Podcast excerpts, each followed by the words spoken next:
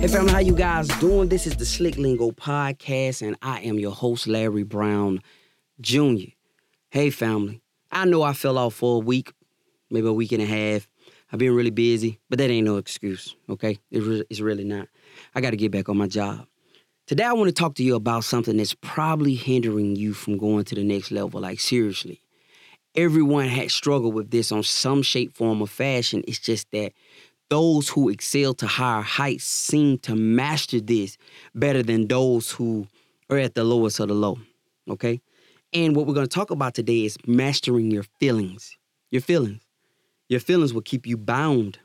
Your feelings will have you doing things that are opposite of productivity your feelings will have you bound in relationships, staying with people that you should have been left alone, all because of the way you feel and you perceive that you're to feel if you're not with them. Your feelings will have you overeating. Your feelings will have you over drinking, will have you doing addicted, doing drugs. Your feelings.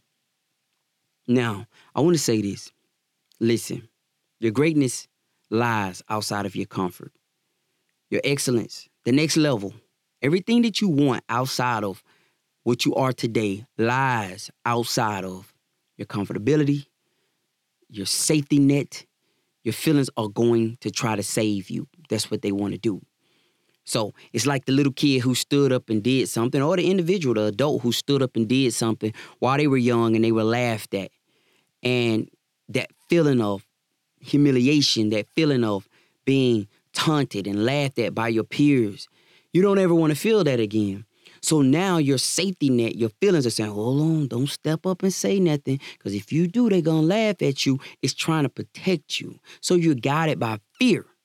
If you're thinking about, man, I'm just to go start that business, you got it. And you won't do it because of either you're lazy and it's challenging you. That's a feeling. I want to lay and watch TV.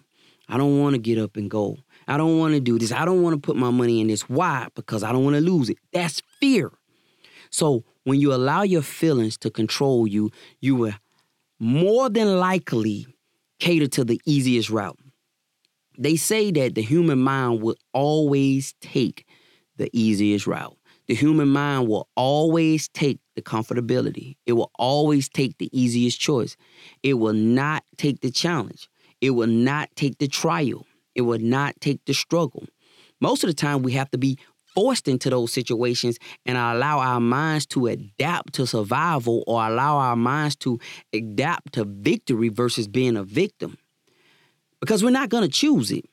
It's like running and working out. You know, you got some people who love to work out, and that's their thing.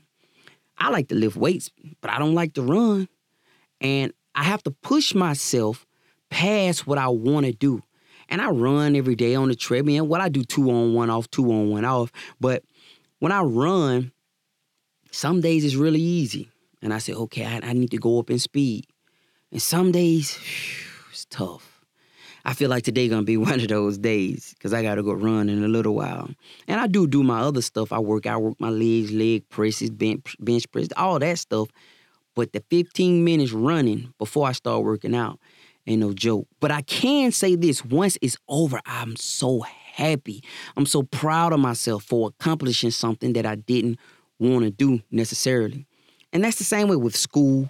When you walk across the stage, you graduate, you're celebrating some doing something outside of your feelings because you didn't have to do it. That was high school, college. You didn't have to finish. You could have quit, you could have dropped out. But to do it and to complete it, there's a sense of elation that just is not matched by any other sense because it's a sense of accomplishment. It's a sense of, man, look what I did. But today, I want to tell you this you have to monitor what you're allowing to control you. You have to monitor those feelings, those feelings that are controlling you, that's keeping you in a relationship. You don't want to leave because you're afraid of what it's going to be like to be alone, or you're afraid, I'm not going to find nobody. I'm not going to, you know, this type of thing. And that's fear controlling you. So you're making bad choices, bad decisions, staying in a bad relationship, a, a non productive situation, all because you don't want to be by yourself, all because you fear what loneliness. You fear that being alone is gonna, man, I'm gonna be, you know? So today, that's my encouragement for all you, all you.